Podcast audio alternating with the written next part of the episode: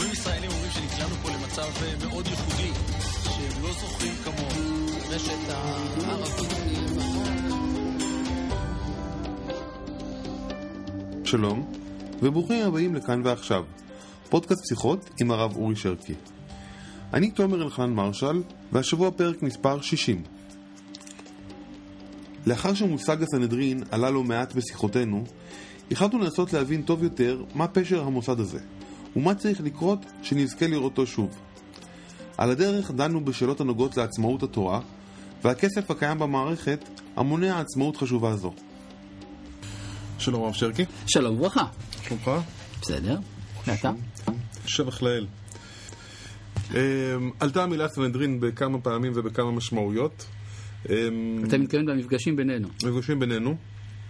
וזה אכן מוסד שראוי אולי להקדיש לו איזה מפגש ולחשוב מה המשמעות שלו ואיך מכוננים אותו ומה יהיה איתו. זה לא כזה מסובך. הסנהדרין זה הגוף העליון של התורה שבעל פה. כלומר, הסמכות לפרשנות התורה בישראל, והיא זו שנותנת גם הוראות. עכשיו, המצב האידיאלי הוא סנהדרין בלשכת הגזית, ועשית ככל אשר יורוך מן המקום ההוא, אומר התלמוד, מכאן שהמקום גורם. כל זמן שאנחנו לא במקום ההוא, בלשכת הגזית שבמקדש, אנחנו משהו שמתקרב לאמת, עדיין לא האמת, אלא גם לא מכל מלוא הסמכויות של אותה סנהדרין. ברגע שחרב המקדש בטלו סמכויות הסנהדרין?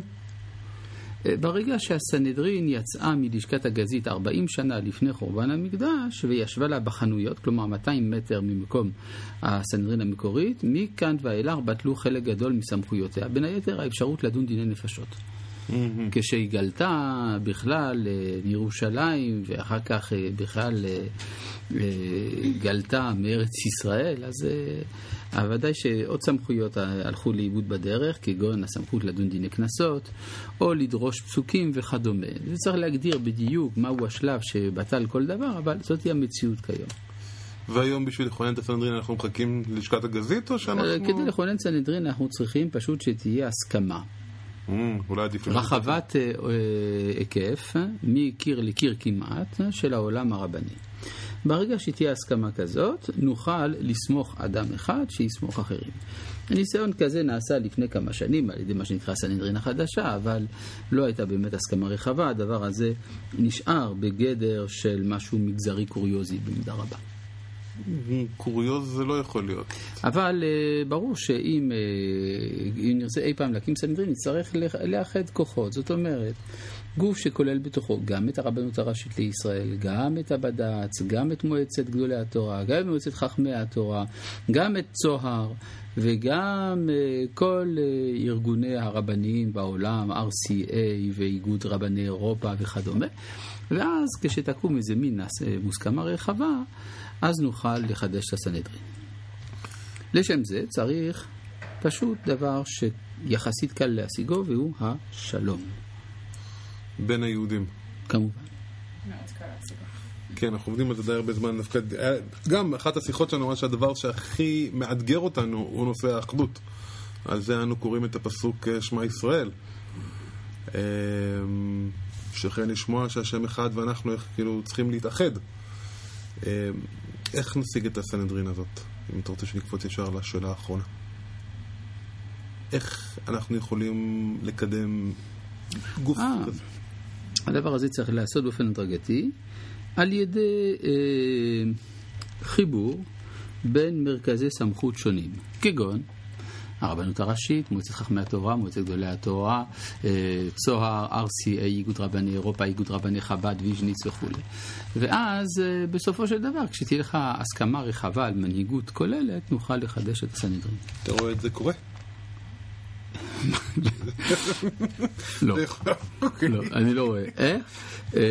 כי גם הוויכוחים הם ויכוחים מעבר לוויכוחים הפרסונליים, יש גם ויכוחים אידיאולוגיים מהותיים, ואני סומך על המציאות, כלומר ההשגחה העליונה, שדברים יסתדרו באופן הדרגתי. כלומר, אין לך שום מחשבה על איך זה יכול... תראה, בזמנו היו כמה ניסיונות, מספר פעמים, ואני בעצמי פגשתי אנשים שעסקו בחיבור הזה בין הציבורים, ונגיד ככה, אם יש בערך עשרה שמות שאם הם יסכימו ביחד אז תוכל לקום הסנהדרין, ותמיד מתוך העשרה שמות האלה היו שניים שלושה שהתנגדו. כל פעם מישהו אחר בתורו.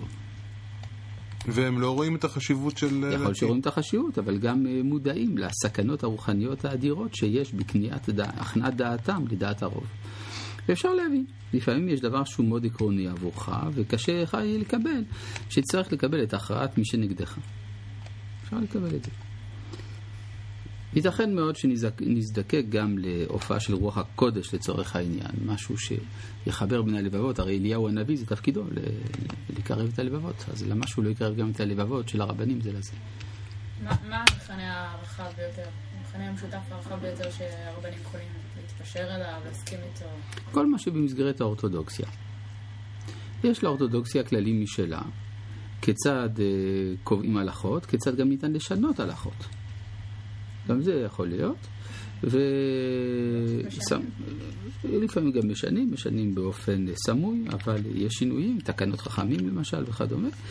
דברים האלה הם אפשריים, במידה ויהיה צורך בהם, לא סתם משנים הלכות כי בא לנו לשנות הלכות, אלא צריכה להיות, צריך להיות איזה היגיון פנימי, שהוא פנימי להלכה עצמה, שאומר לנו מתי לשנות דברים. טוב.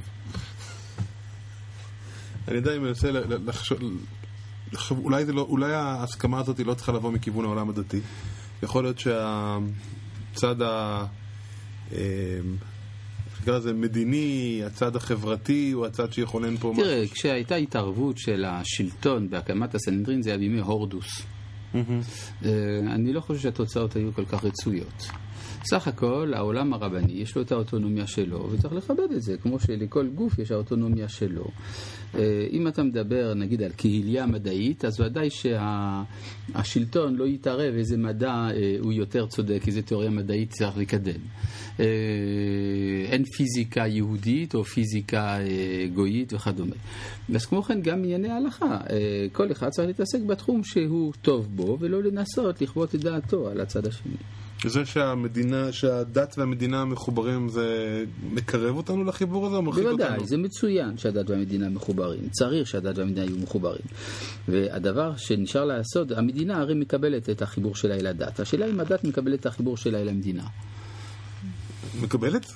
לא תמיד, כלומר העמדה החרדית שרואה במדינה דבר של בדיעבד שרק צריך לדעת איך להסתדר איתו שלא יזיק יותר מדי, העמדה הזאת היא בעצם החלטה שהמדינה איננה מעניינת את הדת, ולכן אין פלא שמדי פעם ישנם תופעות, תופעות נגד היוצאות מן המדינה של הפרדת הדת מהמדינה.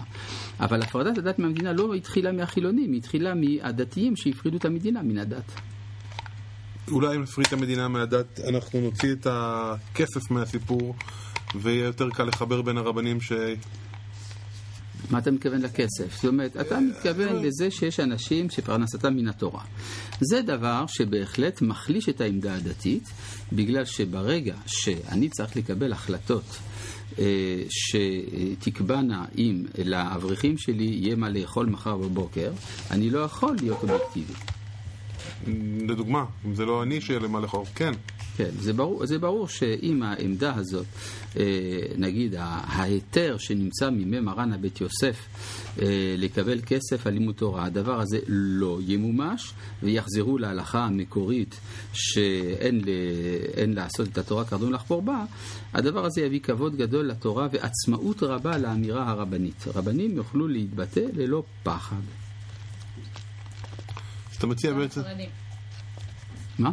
גם רבנים חרדים. גם רבנים חרדים. ברגע שאני לא תלוי בך, אז אני יכול להגיד מה שאני רוצה. זה... זה אני ממליץ. כלומר, תראי, בסך הכל הדברים האלה מתרחשים מול עינינו מעצם העובדה שהחברה הדתית עוברת שינויים של מעורבות יתרה בחיי החולין. לא אומר דווקא החיים המדיניים, אבל גם בחיי החולין. וזה הדבר הזה, יש לו השלכות, השלכות נפלאות על ה... על שינויים מעבר להצהרות הדוגמטיות הרשמיות. כן, למשל, המציאות היא שהרבה מאוד אנשים היום חושבים שאין שום סתירה בין העובדה שהם מתפרנסים לבין העובדה שהם לומדים תורה, למרות ההצהרות הדוגמטיות. זאת אומרת שהרבה פעמים אנשים יש להם הצהרה שהיא באופן עקרוני בעלת אופי אנטי-ציוני, אנטי-עולם הזה וכדומה, אבל במציאות העמדות הן עמדות הרבה פעמים לאומיות, מחוברות למציאות ולכלכלה וכדומה. וגם עובדים. עובדים וגם משכילים. זאת אומרת, השטח המציאותי הוא יותר חזק מהצהרות דוגמטיות. לחזור אחורה ולשאול אותך, מבחינתך לקבל כסף על לימוד תורה זה דבר שלא יעשה. זה מה שאני עושה, אז כך שיהיה לי קשה לומר שאני לא בסדר. אתה מקבל אבל... כסף על ללמד. כן, זה גם אסור, באותה עמידה.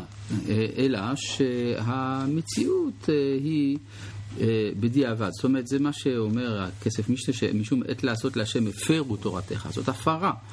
וכמו כל הפרה, ודאי שצריך שיהיה לה זמן מוגבל בשנים או במאות שנים, עד שנחזור למצב של טבעיות ובריאות. ברגע שנחזור למצב של טבעיות ובריאות, אולי נצליח להקים פה סנהדרין ו... אני לא יודע אם זה דווקא קשור, זאת אומרת, אבל העניין של העצמאות, העצמאות של התורה הוא דבר מאוד מאוד יקר לנו. וכל זמן שתורה היא תלויה בכסף, היא לא יכולה להיות עצמאית באמת. שנזכה לראות את עצמאותה. אמן. תודה.